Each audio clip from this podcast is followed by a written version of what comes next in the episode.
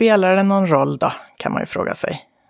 Om hunden får välja väg eller välja godis då och då. Ja, det spelar faktiskt en massiv roll. Det finns så mycket evidens numera för att just valmöjlighet, självbestämmande, autonomi, egenkontroll, kalla det vad du vill, men att det faktiskt är en förutsättning för att man ska må bra helt enkelt.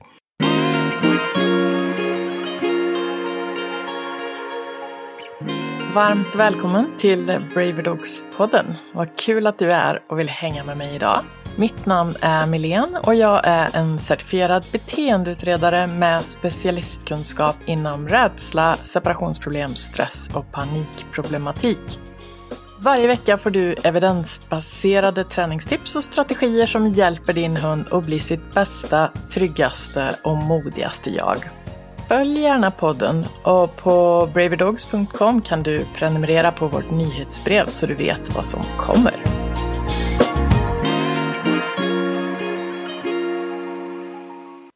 En gång i tiden fick jag lära mig, under mina första hundstudier faktiskt, att hundar var dominanta. Och i princip alla beteendeproblem orsakades av denna så kallade dominans enligt eh, mina lärare på den eh, skolan.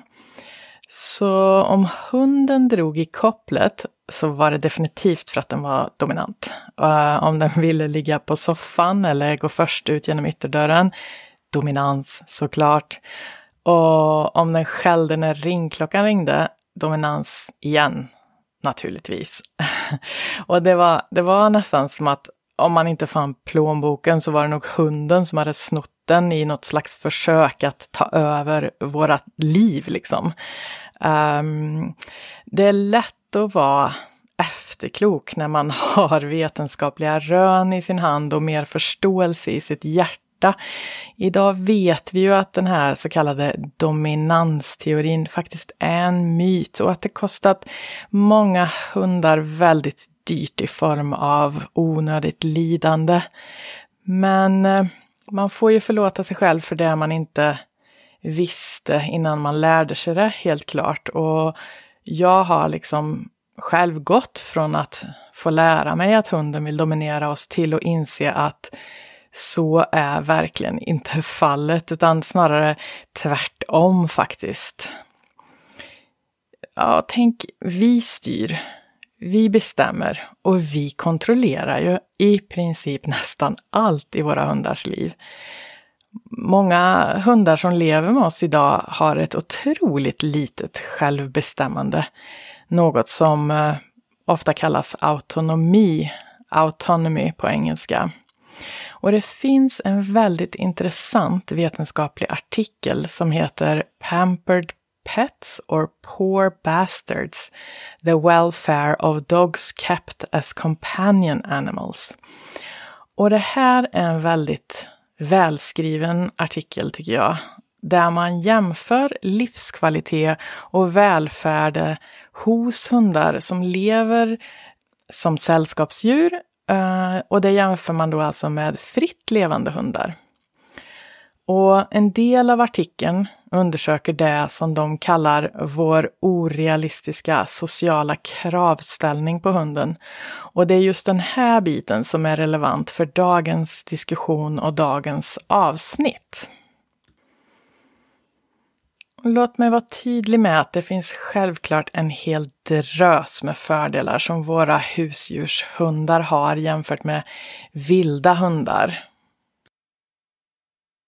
Eller vilda och vilda, de är ju domesticerade såklart, eh, men fritt levande hundar kanske vi ska kalla dem istället. Hundar som lever på gatan och så vidare.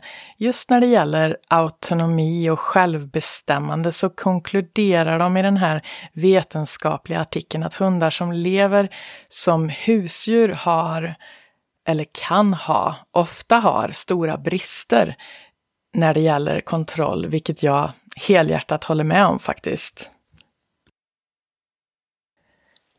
Gatuhundar har helt enkelt större frihet och större möjlighet att influera sina liv eh, när det gäller just den sociala delen.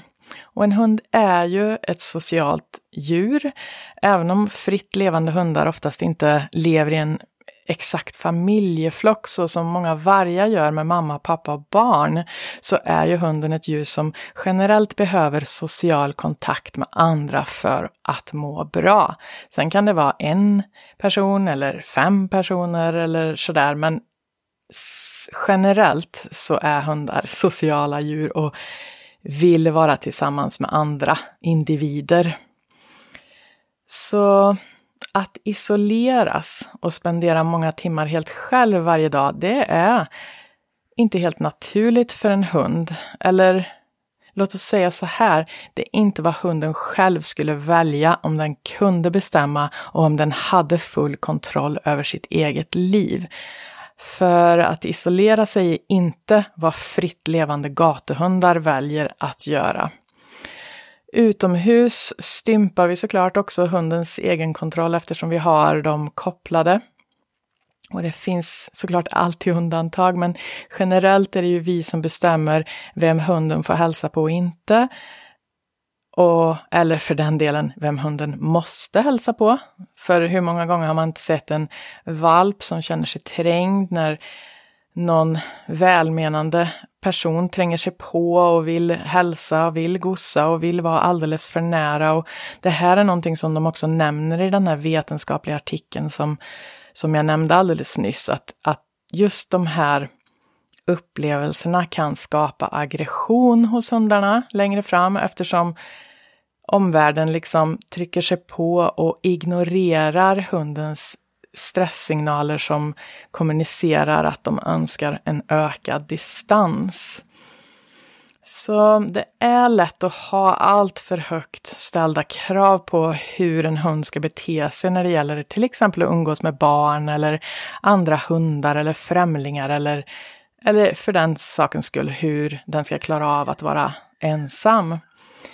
Gatuhundar däremot har 100% när det gäller sina sociala relationer och, och har därför faktiskt enklare att till exempel undvika konflikt och, och undvika att eh, det eskalerar in till aggression.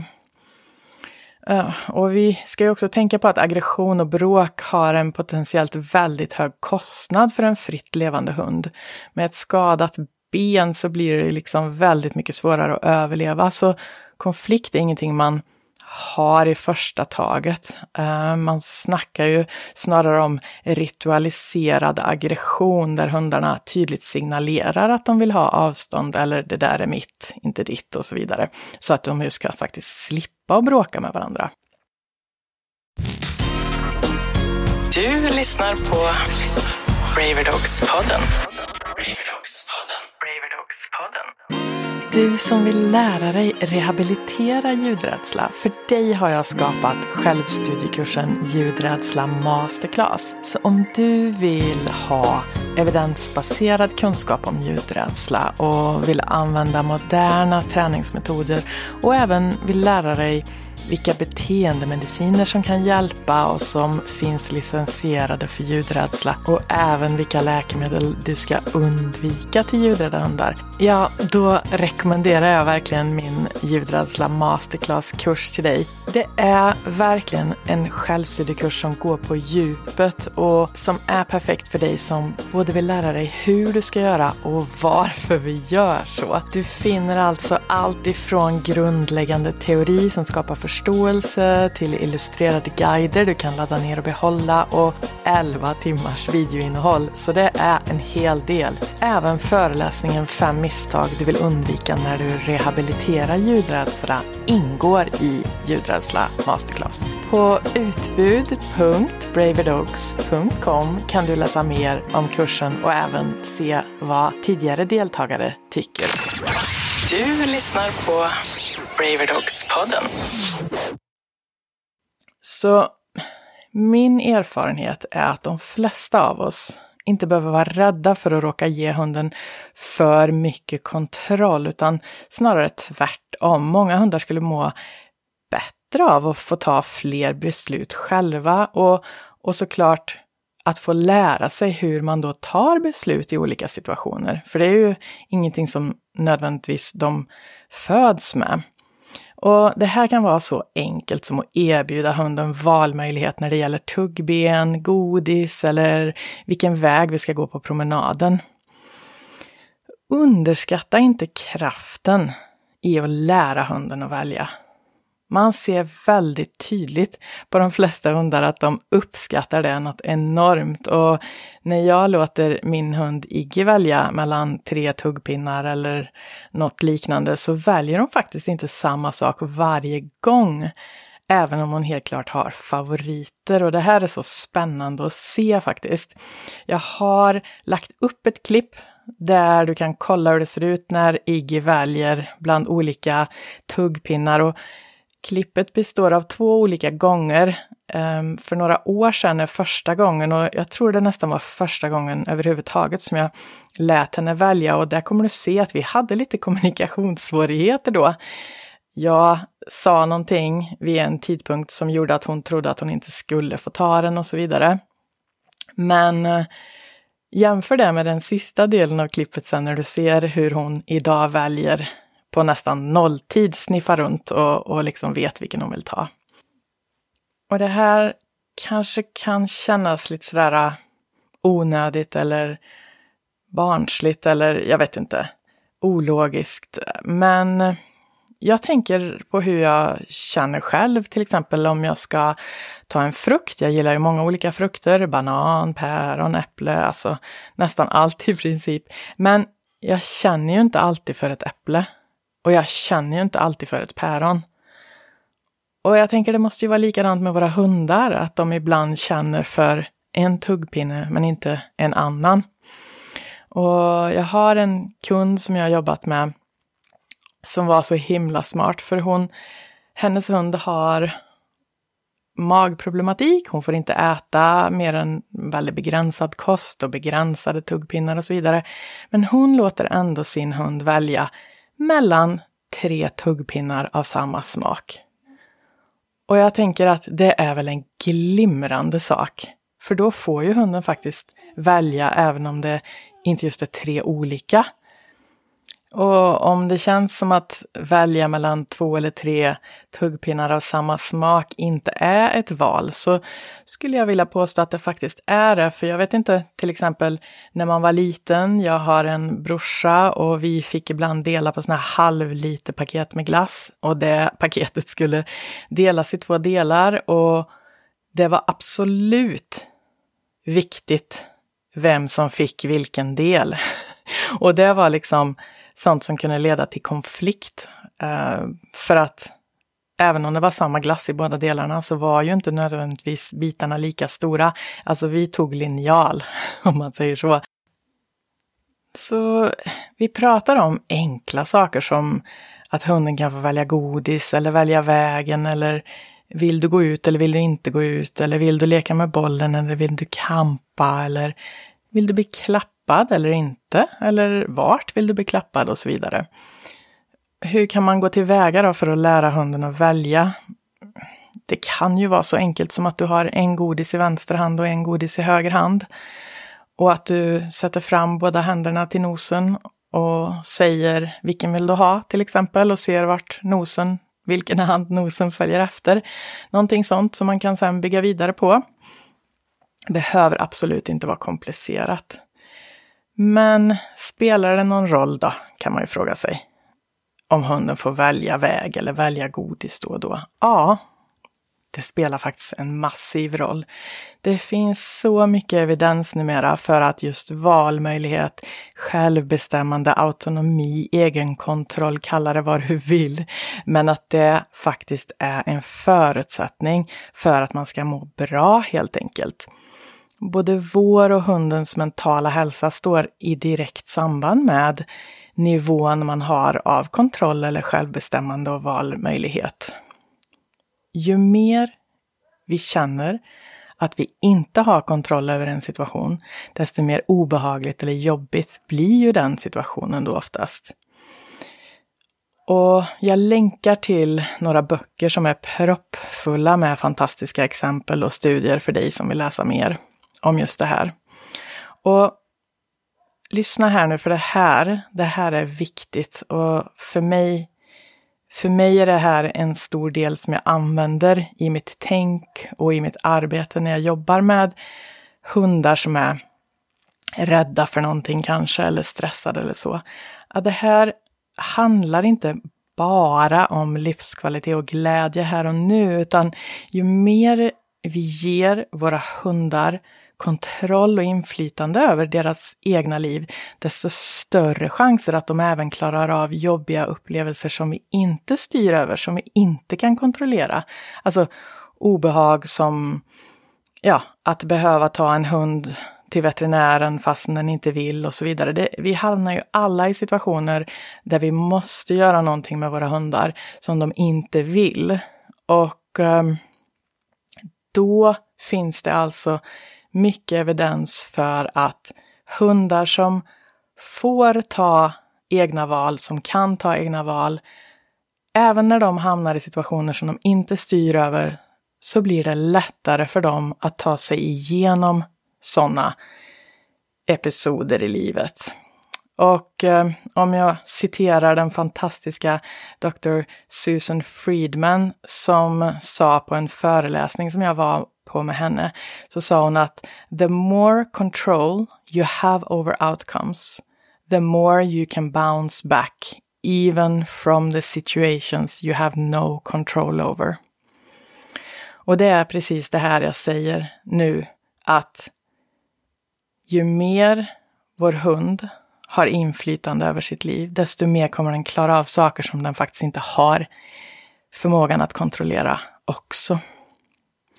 Så jag tänker att det är några saker jag vill att du tar med dig från den här diskussionen. Men innan jag summerar med de fem punkterna så kan jag berätta att i nästa avsnitt så kommer vi fortsätta diskutera valmöjlighet och egenkontroll och förutsägbarhet. Och då kommer jag berätta om en hund som jag har tränat med där vi använder just kontroll och förutsägbarhet för att hjälpa den här lilla voven att släppa stress och släppa det undvikande beteende som hade byggts upp och skapats i honom, alltså den konflikt han upplevde. Så låt oss dra ihop säcken och summera med fem saker som det kan vara bra att ta med sig från dagens diskussion. För det första, spendera lite tid på att lära din hund att välja. Den kommer älska dig för det. Två, ju mer kontroll och inflytande vi kan ge våra hundar i vardagen, ju bättre för deras livskvalitet. Det kommer inte betyda att de tar över våra liv om vi låter dem välja lite mer. 3. Din hund kommer tycka det är kul att få lära sig att välja, även om det handlar om saker som vi kanske tycker är nästan obetydliga, typ som vilken godis vill du ha just nu eller vill du gå åt vänster eller höger? 4. Ju mer valmöjlighet och inflytande våra hundar kan få i vardagen, ju bättre kommer de kunna klara av även jobbiga saker sånt där obehag som händer oss alla då och då som ingen kan kontrollera. Och den femte grejen att ta med sig från dagens diskussion är det här med att hundar är sociala djur och lämnas ensam är inte nödvändigtvis ett naturligt beteende för de flesta raser, de flesta hundtyper och de flesta individer. Så om min hund kommer behöva vara ensam så måste jag helt enkelt lära min hund att vara trygg ensam. Jag kan inte ta för givet att hunden kommer förprogrammerad med den kunskapen.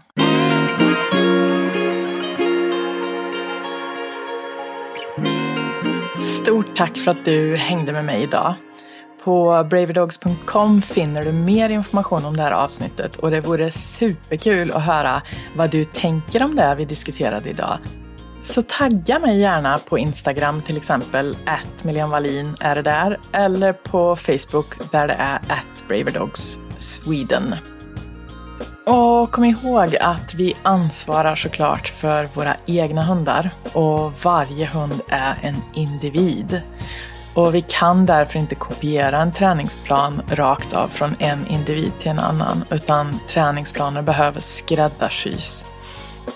Och innan någon beteendeträning görs överhuvudtaget så behöver man självklart säkerställa att hunden är helt frisk och det behöver en veterinär göra.